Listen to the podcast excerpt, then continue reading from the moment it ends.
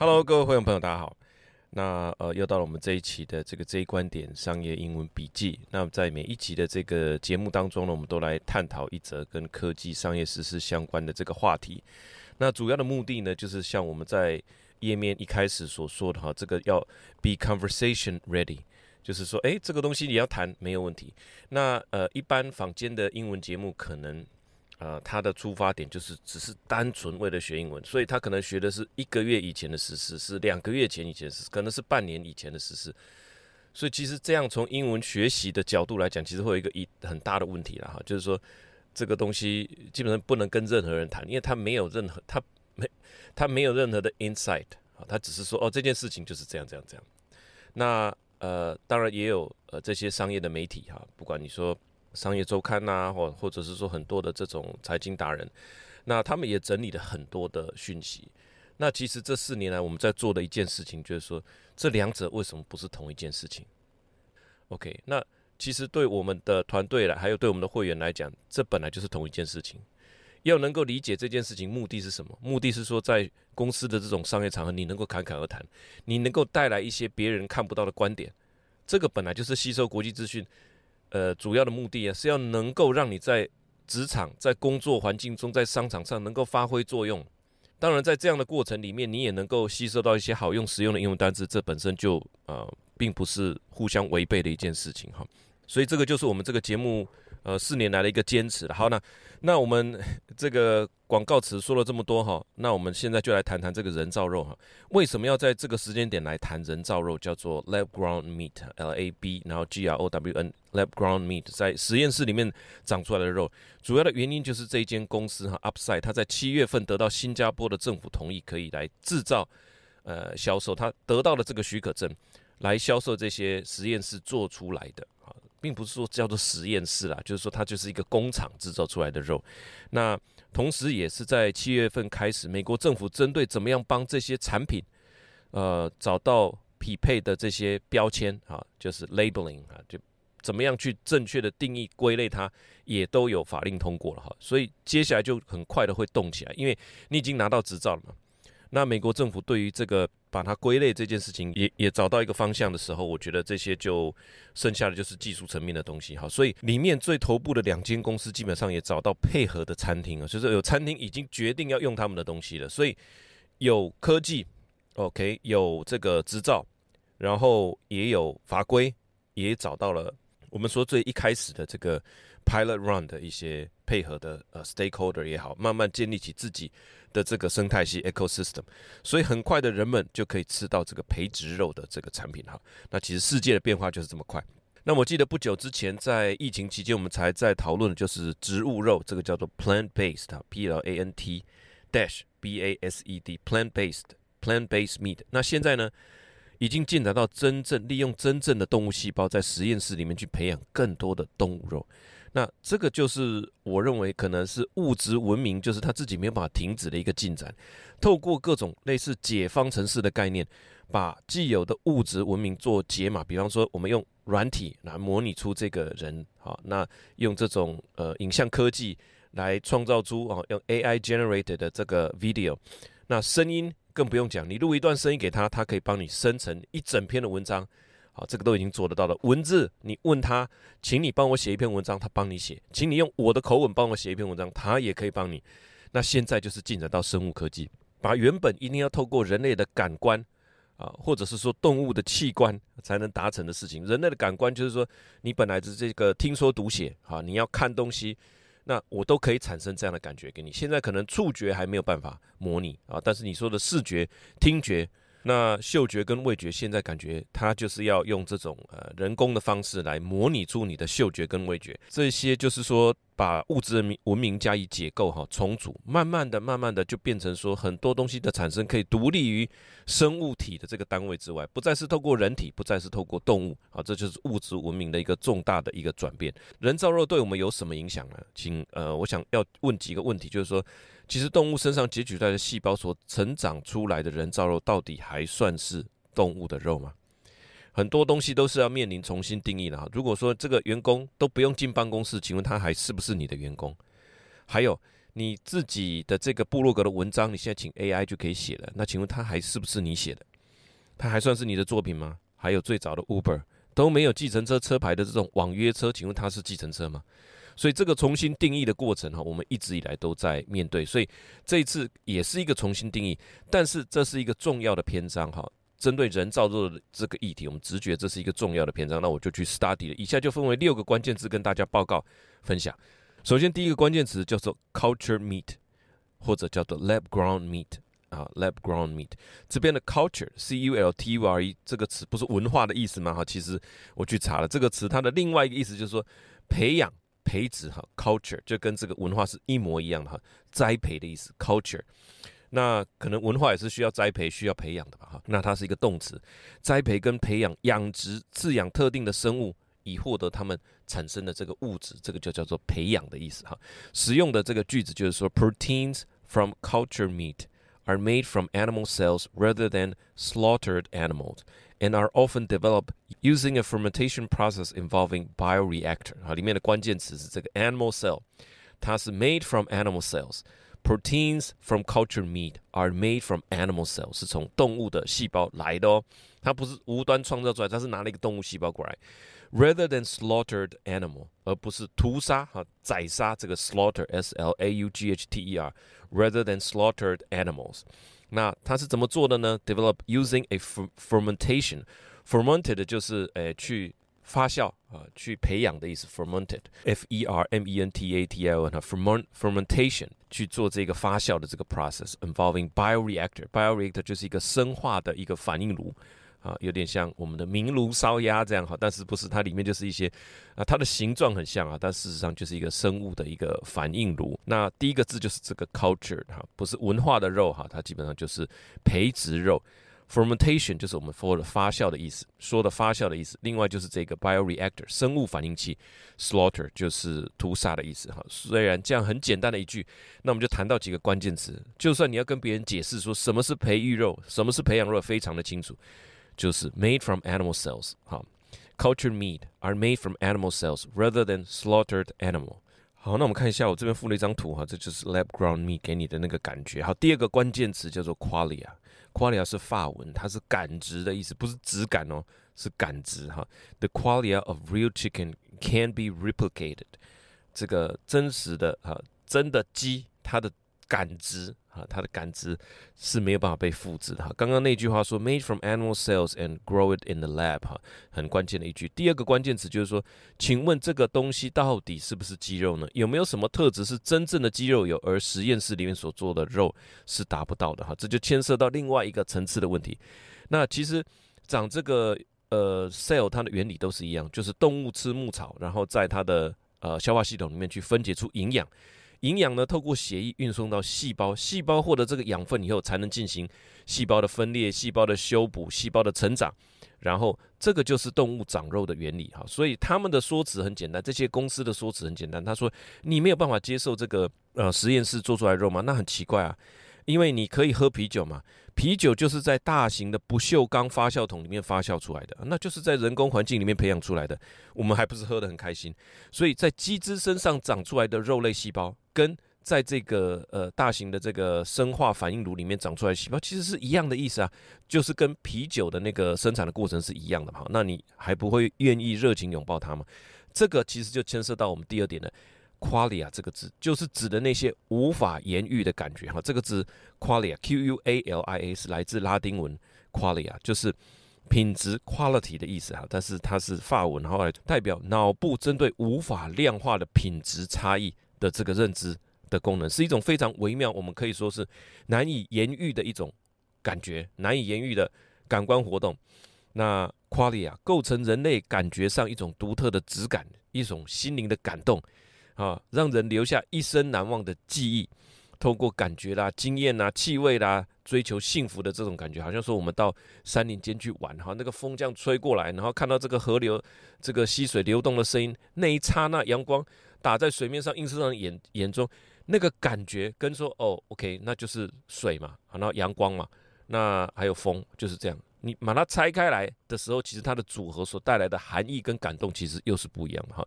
那我们可以这么说：The quality of authentic chicken would be the unique flavor and texture of chicken that can't be replicated by lab-grown meat。那这个 quality of authentic authentic chicken 就是真实的，authentic 就是呃最真实的，就是 authentic 嘛。quality the quality of authentic chicken would be the unique flavor，那个肉味，那个鸡味啊。你说红啊？跟这个土鸡有没有不一样？跟霸鸡有没有不一样？就是不一样啊！虽然都叫做鸡肉，它的品种不一样，它味觉不一样，所以它的 unique flavor 跟 texture，土鸡肉你这样夹下去，你光这个筷子去夹，你就知道它不一样了。好，那厉害的师傅他光用叉子这个一插啊，它这个鸡肉煮好了没，他也就知道。所以这个 texture 肯定是不一样的，can't be replicated，没有办法被复制。那我这边附了一张图，就是这个 bioreactor，看起来真的很像明炉烧鸭的这个炉哈。那里面有几个三个孔洞吧，哈，上面就可以灌注这个营养液，牵涉到我们所讲的哈，这个，诶，这样子的东西长出来，到底还是不是它原来的肌肉呢？这牵涉到一个主观的感觉，主观的感觉叫做 subjective feeling 哈，主观的感觉。那看到这边，你可能会觉得说，没有啦，这我一定吃得出来了哈，Jeff，这个如果是实验室，因为我嘴很刁的哈，那我就问一句，如果这个牛肉的细胞，它是从 A 五和牛身上。活体取出来再去培养的，哎，那你还吃得出来吗？哎，这个 cell 它的等级是很高的。OK，如果说等级很高，那在这个 lab 里面 ground 或许它又呃就是 downgrade 一点点，但是它比一般的牛肉还要高级。请问你还吃得出来吗？说，哎，这个是 lab ground，好，所以这个问题可能就考到我们。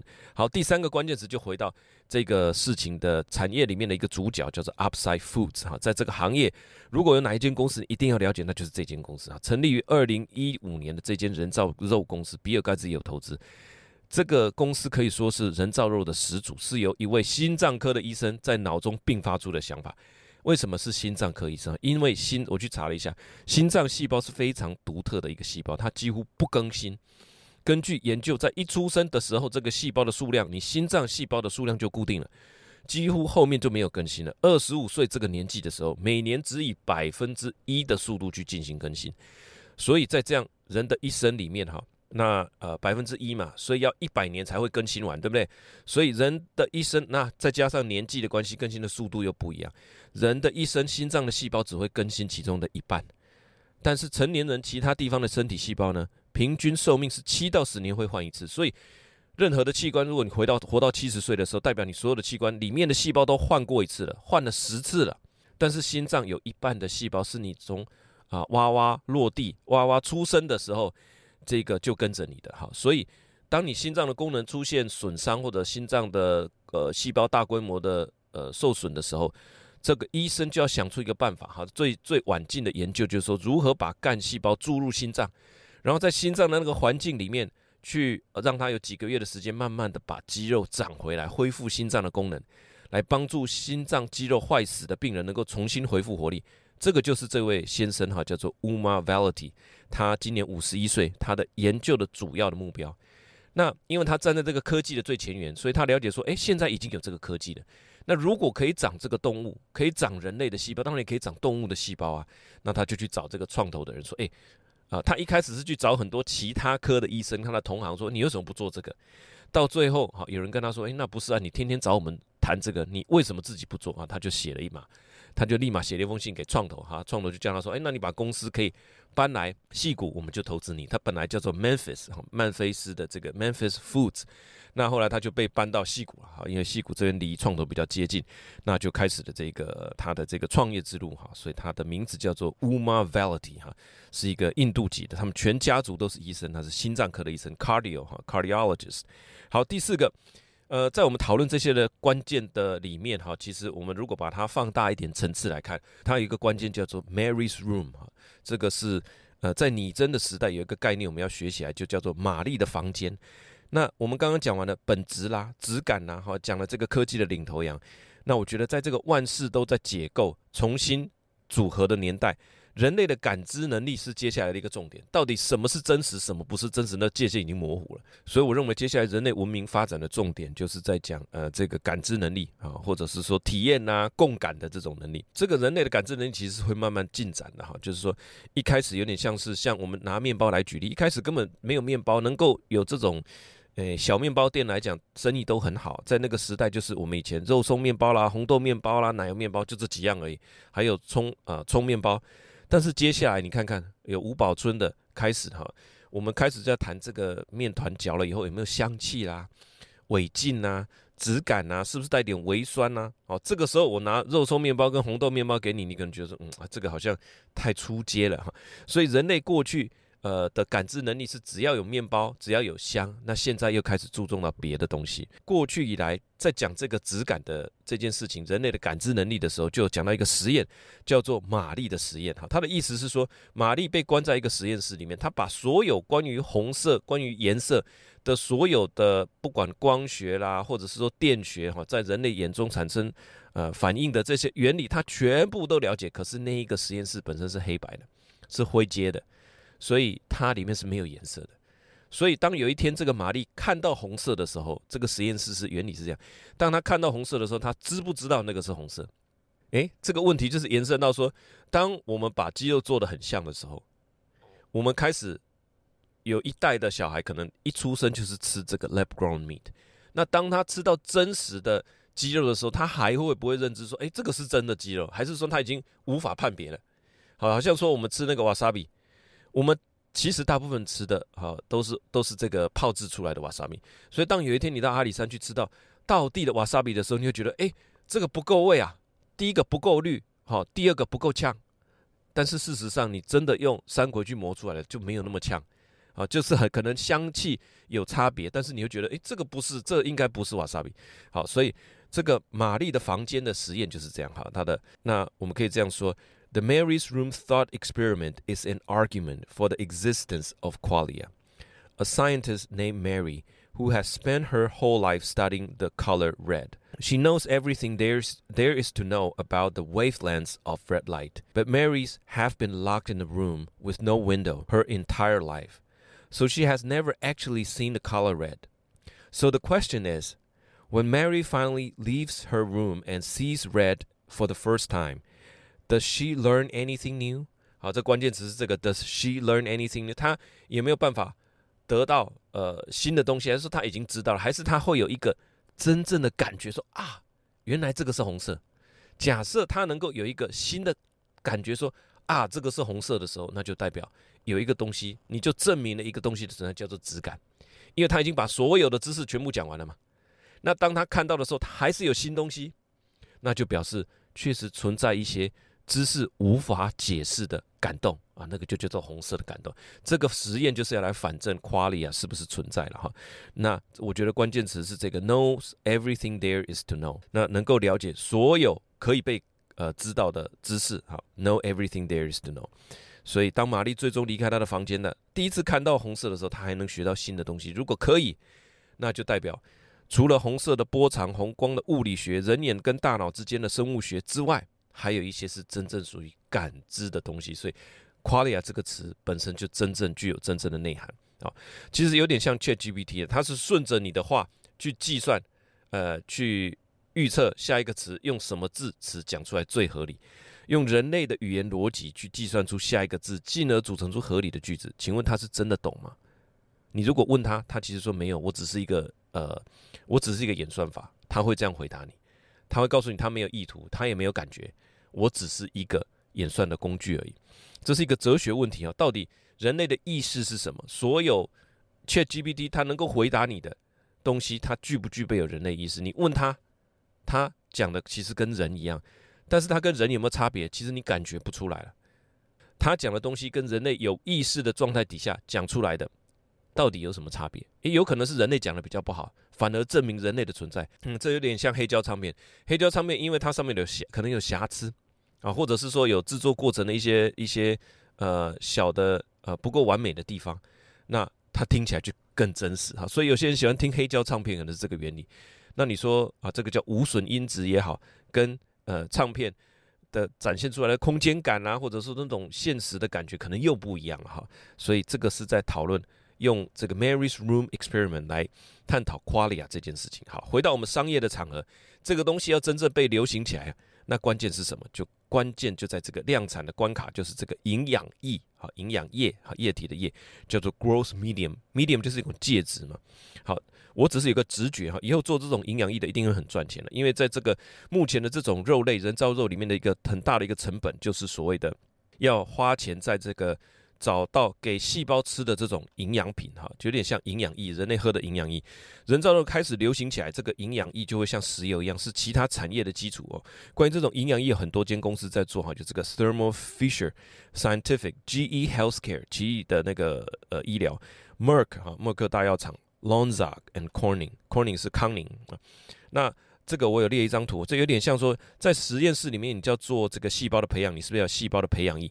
那给你猜猜多少？这个五五百沫，好，就是一杯木瓜牛奶的这个容量，要价就要两千五到三千块。我也附了一张，有点像透明的这个液体，哈，那有一点 红色。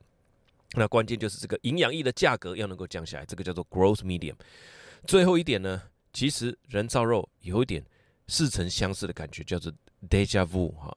这个因为跟红极一时之前的植物肉的这个公司很接近，有一间公司很有名，叫做超越肉 Beyond Me。那后来怎么了？它成本应该更低，因为它已经开卖了，它更环保哦啊，东西其实也没有套太难吃，但是股价很惨，从贵最高的这个二零二零年的科技融景是两百块，到现在股价二十元不到，哇，哎，这个两三年的时间而已，怎么又从高点又跌落谷底哈？那这个人造肉是不是会步上后尘呢？那关于这个 Beyond Me 呢，我们也写过一集啊，我也真的去吃过他们的这个农夫汉堡哈，在 Friday 这边，主要是你还是可以吃得出来，就是说它的味觉也好，它的质地哈，taste and texture 还是有差别。那第二个重点就是这样子的肉，其实对亚洲人来讲根本不陌生，就是素鸡素鸭嘛哈。那其实靠的都是调味啦。你说这个东西有多好吃，那其实靠的都是调味，所以它。过去行销的重点是摆在呃很健康，那这个问题其实就大家探讨起来，就是说是这间公司主要的问题。你把健康摆在美味之前，那其实只要是食物，通常都是以美味作为诉求哈。这个是这个行业里面重中之重。你说我不加味素，其实业业业绩不会到太好。你说你是呃自然肉，业绩不会太好。非重组肉业绩也不会太好。我去夜市吃这个牛排，生意好的不得了啊！它就是重组肉，它可能酱料就是加味精，但是你调味是可以接受的哈，大家就会买单。好，那我们可以这样说哈：Beyond Meat's advertising and messaging focus heavily on health benefits, which may have alienated consumer who were more interested in taste and price, while Upside Foods focus on authenticity and scaling. Though it may seem like a similar story of alternative meat, the trajectory of the two company are very different. 好，关键词是这一个 呃 authenticity，它强调的是它的真实性，跟 scaling，它强调它要大规模的制造。好，所以这两个重点，真实性，那还有大规模的制造，再加上它的行销广告可能比较偏重在口味。所以我认为这个公司跟这个呃过去的 Beyond Meat 的这这个。公司的走向会大大的不同，截然的不同。好，最后我的一点想法了，我两个想法。第一个就是说，人类在追求的其实当然是健康跟环保，环保。可是最后能不能掏钱出来买单的都是口味。那我们看看之前的这个燕麦奶叫做 Oatly 啊，还有这个 Beyond Me，其实在两千年在疫情期间，两千二零二零疫情期间都红极一时，到现在都整个不行了哈。那关键就是口味，因为人类的味觉其实还没有完全被解码。啊，就是说人类还是可以感知到很多很细微的东西，所以不论你要强调什么，你要拿东西来卖，健康都只是附加产品，你一定要强调它的口感怎么样的特殊哈，这个是我的第一个感觉了哈。那我也认为，因为它是从动物的细胞拿过来的哈，所以在口味的感觉上或者是味觉上，一定比以前有大幅的进步。我认为接下来很快会进入百家争鸣的时代，就是因为口味好。吃高点 B。就是说，呃，以前我们我们我们开车到乡下哈，或者说在路边都会看到这个建筑物上面写这个黑龙印油，日晒一百二十天。那为什么它现在是个特色？因为酱油很早就已经变成化学酱油了啊。那有水解法跟酵素法，这从日据时代开始制作的时间只要三到七天，或者三十天到六十天，就不需要一百二十天了，所以才会变成酿造这件事情变成重新的一个特色。那到今天，还是有人会去买酿造的酱油，诶，口感哈可能又不一样。那如果说这出这个军中的伙食啦，诶，这个呃学校的营养午餐呢，我当然是用品质比较好的哈，可能三十天到六十天的这种酵素法。那我要谈的就是说。如果一个东西的制作过程里面呢，能够因为技术的革新而产生大量制造，但味觉也不差的状态，那我觉得这个是呃，也是像刚刚所说的百家争鸣。你喜欢真正放山鸡哈，真正真实的鸡肉，那你就付高一点价钱。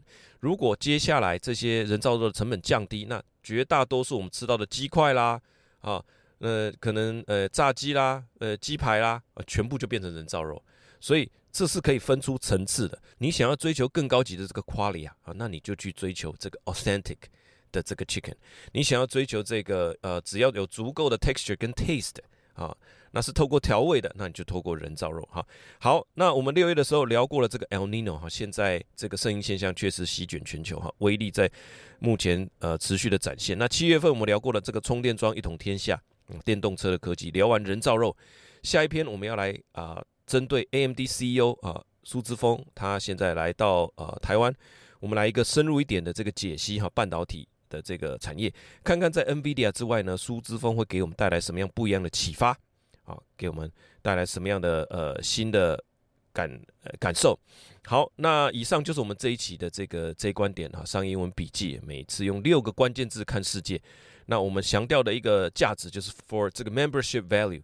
那 be conversation ready 哈，就是我们要谈，我们谈的东西呢，都是我们做过 study 的哈，也是一般坊间比较少找到的。那我们透过关键词的这种做法，让你要谈的时候，随时啊，随时奉陪，be conversation ready。好，以上就分享给我们的会员朋友，我们下一篇见，拜拜。